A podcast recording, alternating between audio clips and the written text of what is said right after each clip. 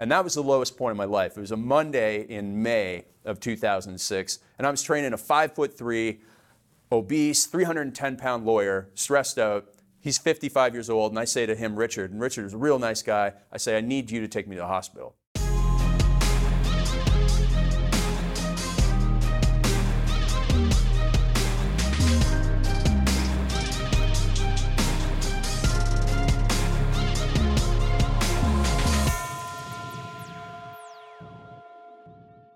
Hey, friends, welcome to another episode of Inside Look on the Empire Podcast. And today we have the great Craig Ballantyne, and we are going to take a deep dive into this man's life because he's had a massive impact on my life. Craigie, welcome to your show. Oh, it's nice to be here. All right. Hey, so we've known each other for about 10 years. Yeah. And um, I'm going to tell I'm going to tell an interesting story. Sure. If you don't mind, and uh, it involves our friend Sean Hadsell, who I Oh, yeah. believe is going to be coming out here to the Empire Meetup. Yeah, he'll be at the Empire. right? And so, gosh, about about nine, ten years ago, Craig and I were at a Frank Kern event. 2011. 2011. When you were training for the marathon. Yes, gosh, you have a hell of a memory. Yeah. 2011, we're at a Frank Kern event in San Diego. By the way, big shout out to Frank Kern and Natalia. Um, and during the break, one of the breaks of, of his seminar, this guy, fitness guy, comes up to me and goes, Hey, my name is Sean Hadsell, and uh, nice to meet you. And I said, Oh, hey, good to meet you. I'm out here with Craig Ballantyne. He goes, Craig Ballantyne, I'm a big friend. I'm a big, big fan. I said, Great. Why don't you come have lunch with us? And you and I were walking down the down the sidewalk, and and I was in the middle. Sean was to my left. You were on my right, and Sean just kind of crosses over to me and says, "Hey, Craig, how are you?" And you, your answer was something like, "None of your business," or "I don't want to talk about that." Right? Now that was Craig 1.0, and I share this here with It's everyone. like 0.0. Yeah, be- be- because there was a time that I would actually jokingly call you crusty, and Yeah. right. But but here you've evolved so much, and you're making such a big impact in people's lives. And so I'm curious. First off, at what point did you make the conscious decision that I need to start working on myself? I would say that I always knew. It's almost like you remember when you were a kid and you watched like Bugs Bunny and there'd be like the devil on the shoulder and the angel on the other side. I always knew that there was the angel on one side, but I was more of the devil. I was more of the bad. You know, the took the path of least resistance. I could have been better, and, and I always knew like I could have been better today. And it was just over time and over time and over time, and you know, definitely meeting you and hanging around you and Jason Ferruggia, Joel Marion, and my and my business partner and dear friend Matt Smith. Just being more like having a big brothers in my life, I think was really really important to make me play up a level in life. So we would do the masterminds, and Yeah. and uh, same with when I did masterminds with Matt Smith.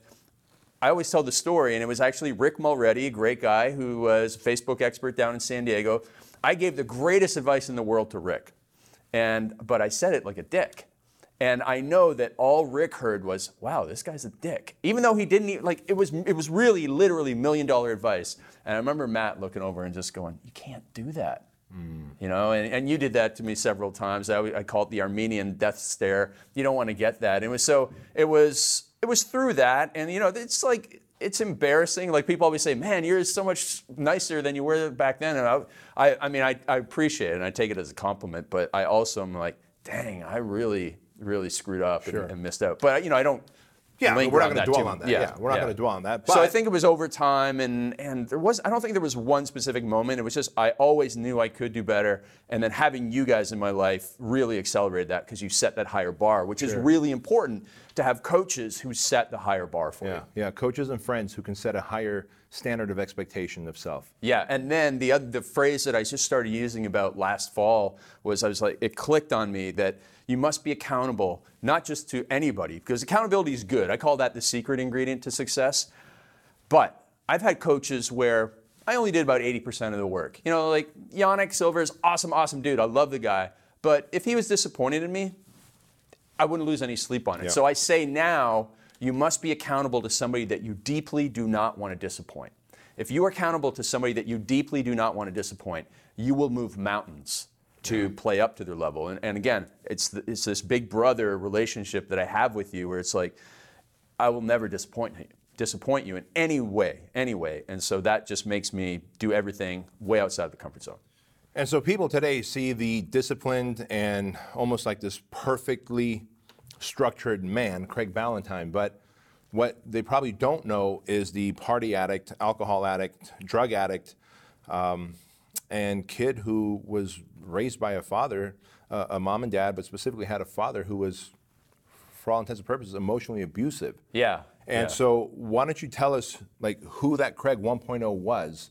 Because I think it's important for people who think that, but yeah, but there's no hope for me to see that. Holy smokes, this guy did a complete 180.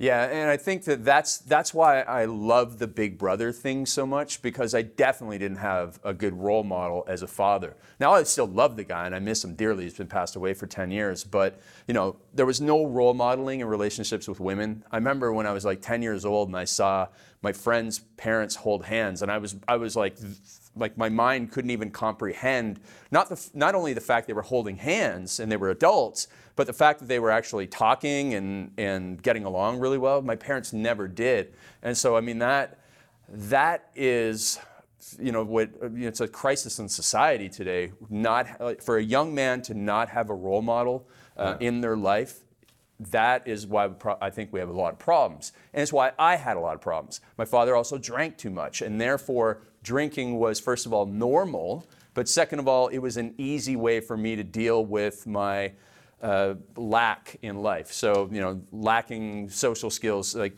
I could go out and get tons of girls if I had six beers in me.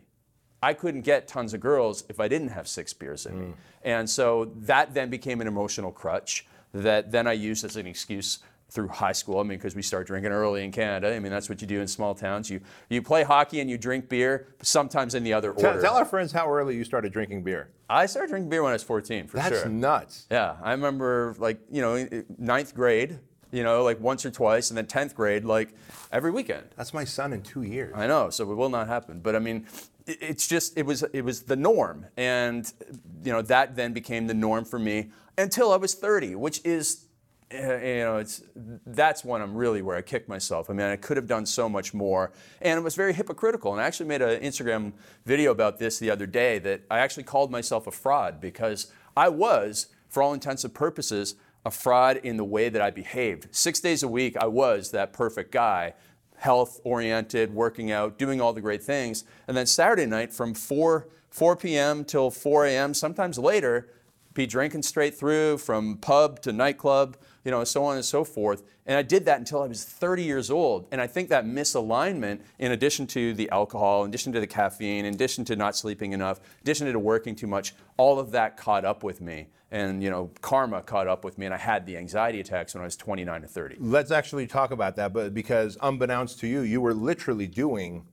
R&D, research and development, for your next book that's coming yeah. out. But before we talk about the book, Tell our friends about the anxiety attack that you had and the circumstances that you had to go into the hospital. Yeah, I actually went to the hospital twice, the emergency room twice. The first time was on New Year's Day 2006. And so I had gone out and just drank a ton of vodka Red Bulls. I had drank at least seven cans of Red Bull that night.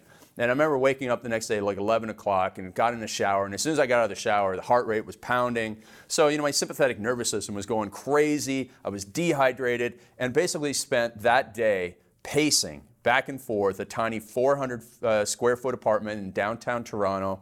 Uh, in the in the club district, you know where I was living, and just pacing back and forth. I remember texting uh, my buddy who I was out with the night before. I said, "I think I'm going down here, man," and he and he was like a crazy partier. So he's like, "No, man, come out again tonight." And I was like, "No." Uh, so eventually, 11 o'clock that night, I walked outside. I, I gave up. I basically, no mas. I'm, I'm on my on my knees here. I'm giving up. Mercy, please. And so I walk outside. As soon as I walked outside, I felt 10, 20% better. So fresh air. So that's one of the tips I give people. You have to get outside. You have to get outside of your own head, first of all, yeah. quit letting the wheel spin, but also physically get outside.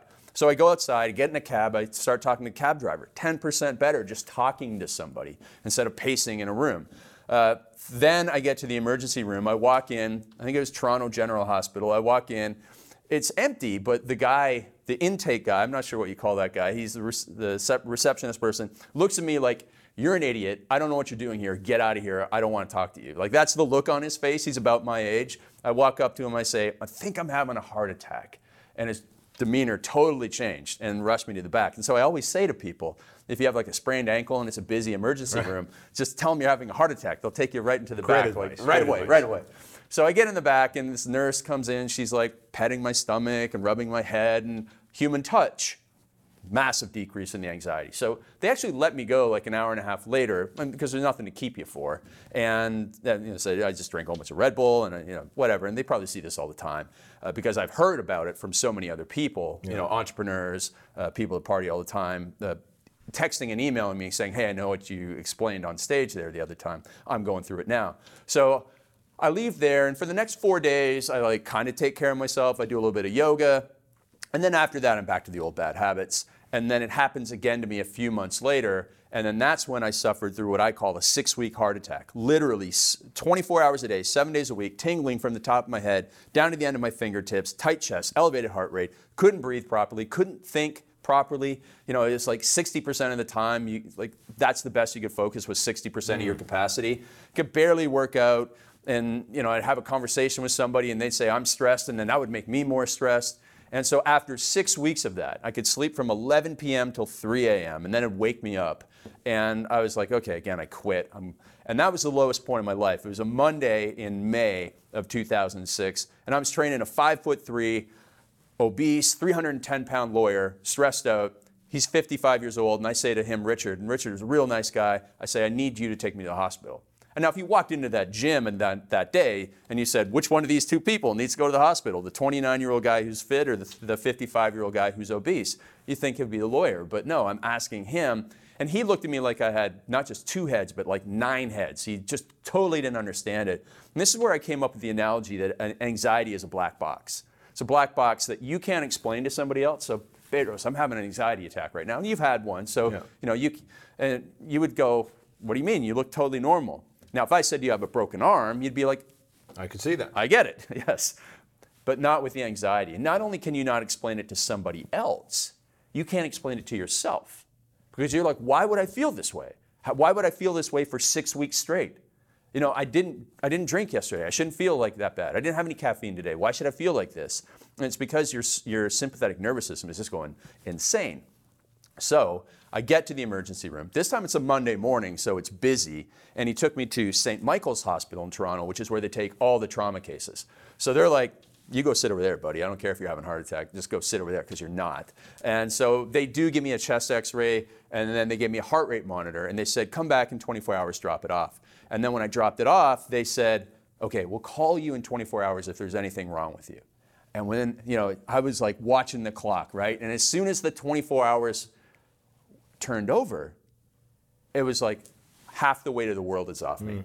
Same day, I bought a book called Panic Away, an ebook on ClickBank, which is where I was selling all my stuff at the time. PanicAway.com uh, by a guy named Barry McDonagh over in Ireland. And I get to the chapter two. And the first five, five words of chapter two say, There's nothing wrong with you. And I shut it down, um, and I totally cured. And I'm like, I'm too busy for this anxiety, anyways. And that was that was actually went through my head. I'm too busy for Good. this anxiety. Stop right there for a minute.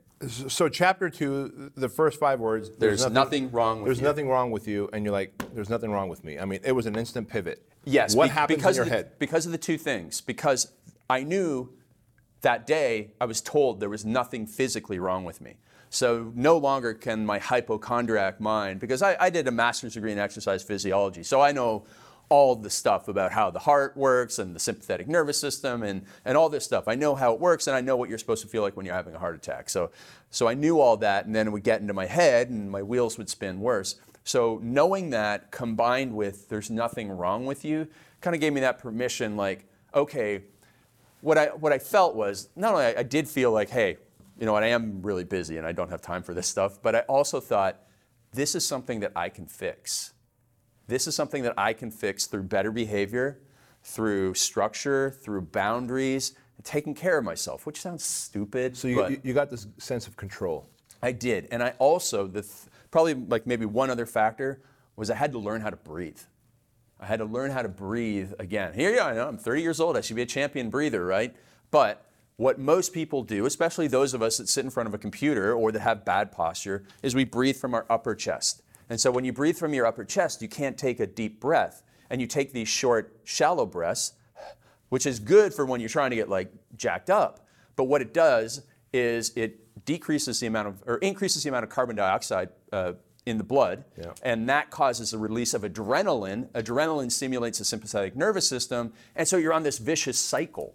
So I was doing yoga, meditation, Tai Chi, and Qigong, and I hated all of them, but they taught me how to breathe properly. Mm. So the combination of those factors allowed me to take back control of my mind and my nervous system so that I overcame the anxiety. And, and I'd say every three months for the next year, it would start to creep back in, and I was able to fight it off. It was like literally, you know, Friday afternoon, I felt it. I was fighting it till Sunday, and then somehow it went away. And, and now you could load me up on probably three Red Bulls, and I'd be totally cool. Because you've got the tools to, uh, yeah, deal with it. Yeah, because I understand what it is. I know how, and you're right. I have the tools to deal with it. And so, where this is concerned, you know, as, as I met you around 2009, 2010. Yeah. 2009 specifically. Fast forward five more years, and your business is really starting to take off at this point. Yeah. What creates this shift in your mindset that, okay, you're, you're past your anxieties, you're starting to build better habits and rituals, right? But how did your business take off so quickly? It's letting go. It was letting go. So, you know, before that, up until that point, you know, in 2006, I did everything myself. Uh, you know, by 2010, I had assistants, but it was still top down. And then around 2012 is when I started letting go, letting go of like, hey, listen, I'm not going to tell you what to do. It, it, I'm not a good, I was not a good leader at that point, but I was still a little bit more open to other people driving some stuff. And so we got a copywriter came in and he just wrote a sales letter. He took the, the stuff that I could do, the, the great programs. Um, I reinvented myself in terms of the fitness space because before that I was turbulence training. In 2012, I went all body weight stuff. And so I had to reinvent myself because all these young guys were coming in. Yeah. And so I, I, that was a turning point for me because I was like, oh, I do not want to reinvent myself. I just want to keep coasting on this. But I was like, okay, you got to man up. And I didn't say man up, but you know, I didn't steal that from you. But I did man up and I reinvented myself. And I remember thinking, now I understand what they say when they say Madonna reinvented herself again. Because I never understood. Like Madonna's Madonna. Like she's just totally dominated. But no, she did have to reinvent. She reinvented her music, her image, her look. And I'm like, oh man, I'm getting old because now I'm having to reinvent myself. So that was a big change. But then also, I reinvented the programs, but then I gave more freedom and liberty to people within my team. And this one young guy, he just got married last week, and I gave him a, a, a gold coin, like a, a $1,300 gold coin oh, for, oh, his, for his wedding present because, I mean, I still owe him like way more money because he wrote a sales letter that that allowed us to sell hundreds of thousands of copies of a new program.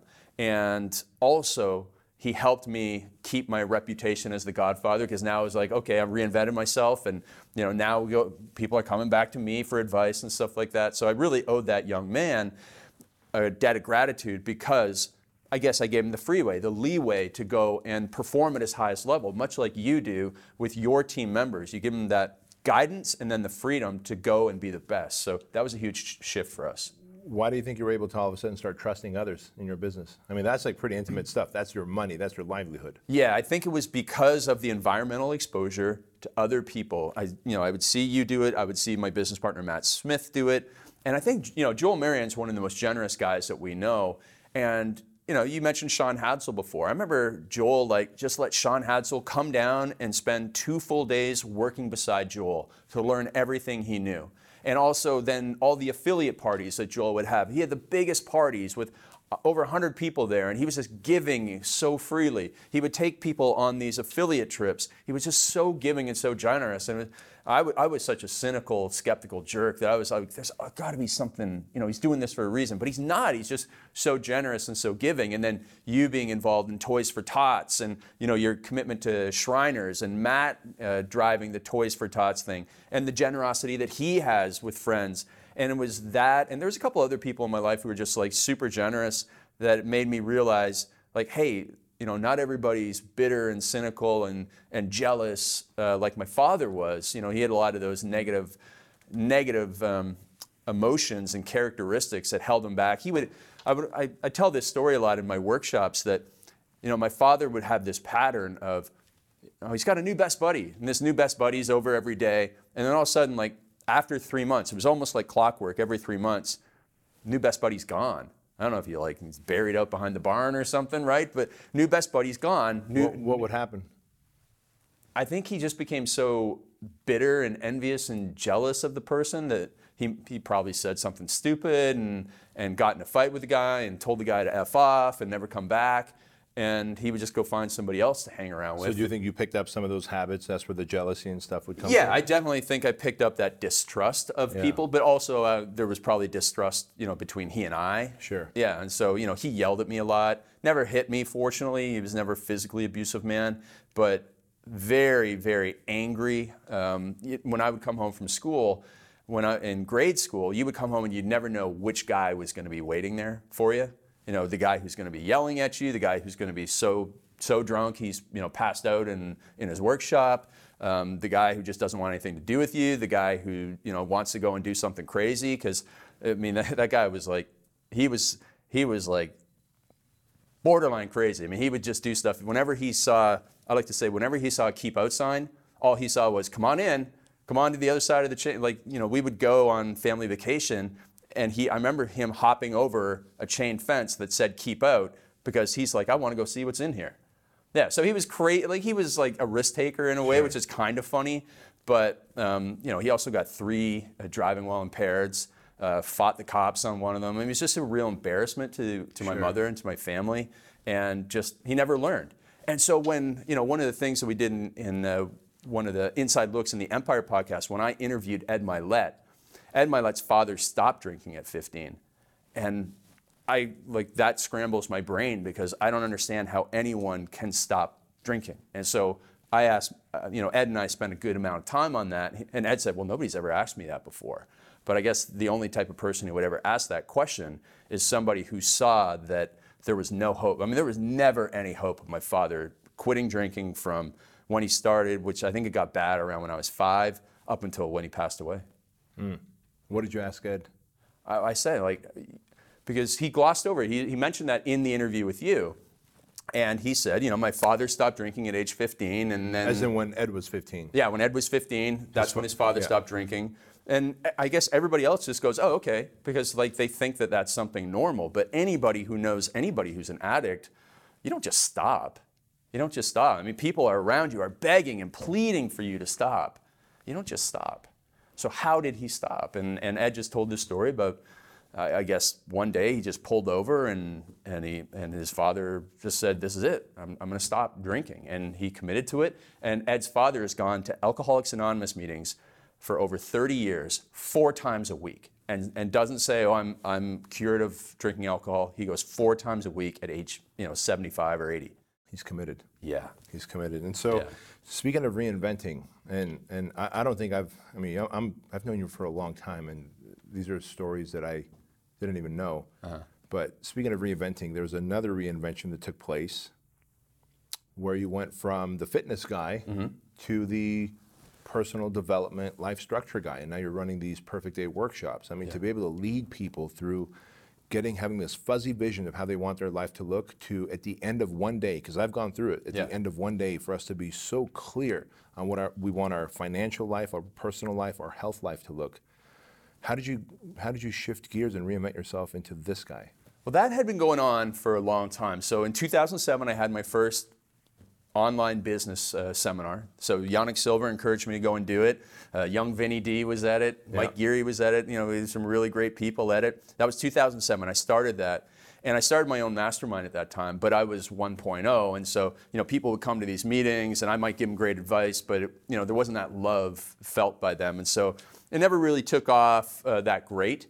Um, and then fortunately, you know, you and I uh, met each other. So I was doing it, and I was doing some phone coaching. Like Isabel de los Rios was, uh, you know, has been a long-time client. She did phone coaching with me in like 2009, 2010. John Rowley did phone coaching with me. So I was always practicing this stuff. I was building the systems. I just wasn't working with as many people.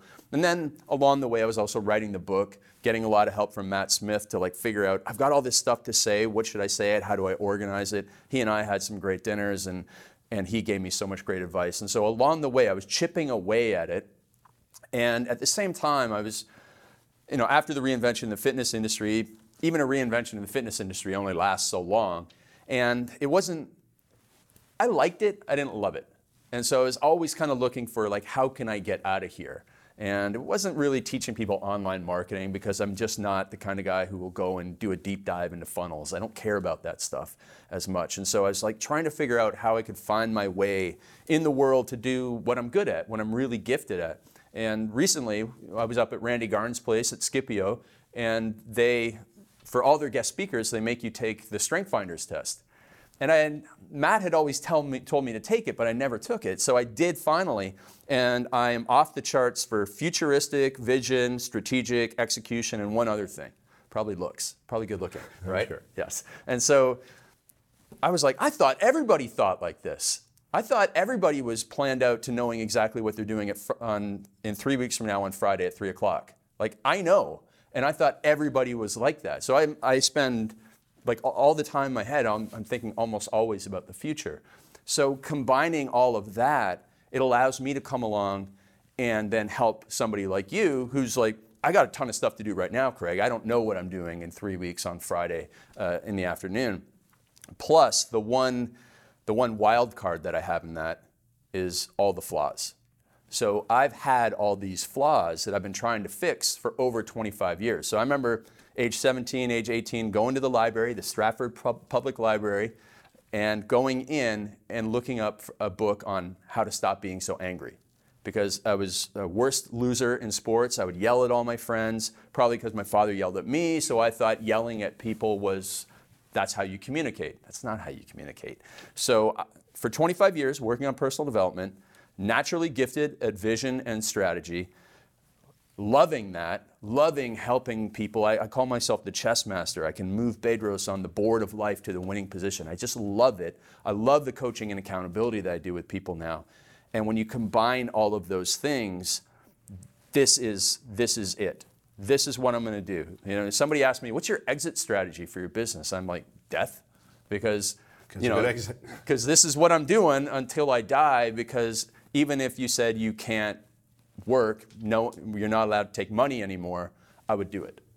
It's funny that you took your biggest adversities in life and they became your superpowers and, and they serve as an advantage now to be able to draw on those experiences and go, ah, Bedros was talking about that, or Isabel has that issue. Here's how I can move him or her through the chess game of life. Yeah, it's because I've had to go and fix all these things, so I figured out here's how to fix things fastest here's the feedback loop that you need to follow. Here are the five pillars. And really, that's why we're paying you. Like we're paying yeah. you for speed and outcome. Yeah, right? absolutely. And yeah. it's so you just figure like I figured out how to get through the maze faster than everybody else. I'm going to show you how to do the same thing. Makes total sense. So now you're doing this, and of course, your first book was the Perfect Day Formula, yeah. and your new book that's coming out. When is it coming out? In November. In November. Yeah, I'm going to give away copies at my retreat in November. Perfect. Yeah. Perfect. And, and am I still coming to that? Yeah, you're speaking on the second day in the Wonderful. afternoon, baby. Wonderful. I just needed a little edification, so I asked for it right there. Um, edification cup running low. Fill it up. Um,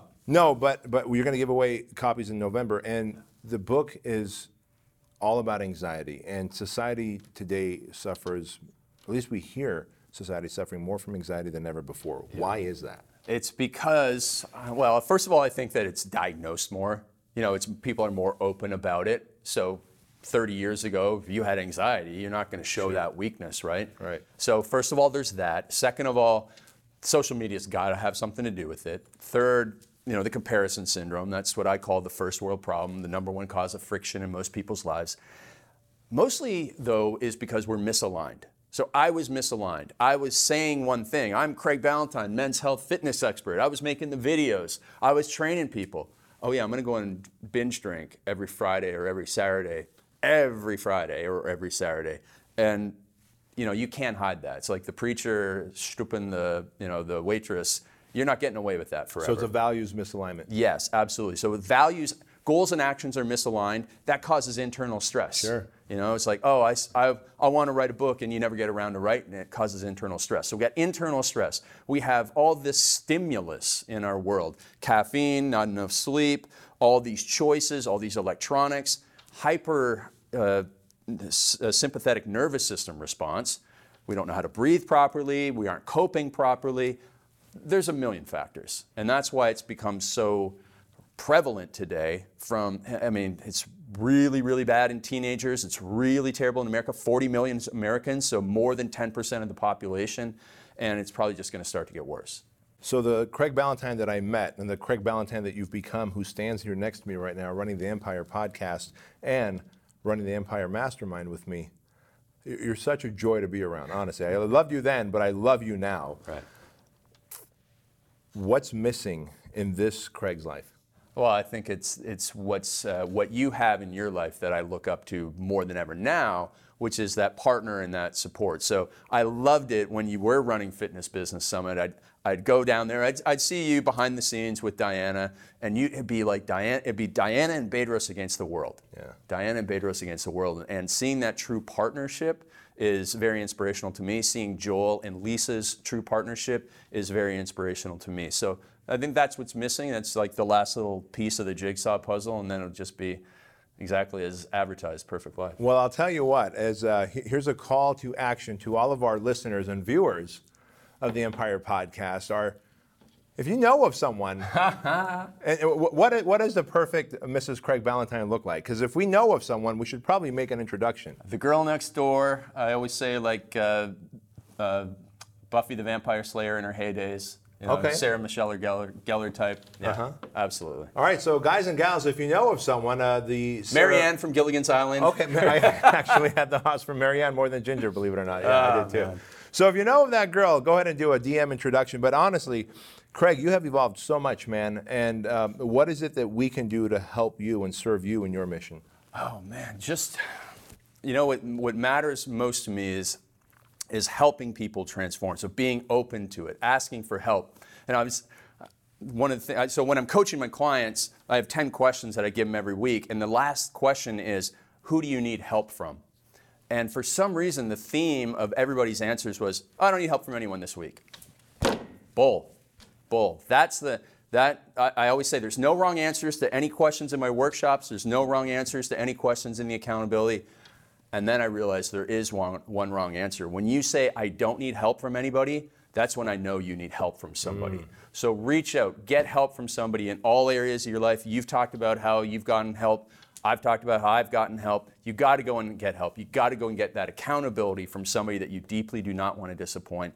And that's all that matters is for you to be at your full potential, for you to live your best life, and for that is to, to be open to it. Amen. Craig Ballantyne, thank you for joining us on this episode of the Inside Look on the Empire Podcast. Maybe I'll come back.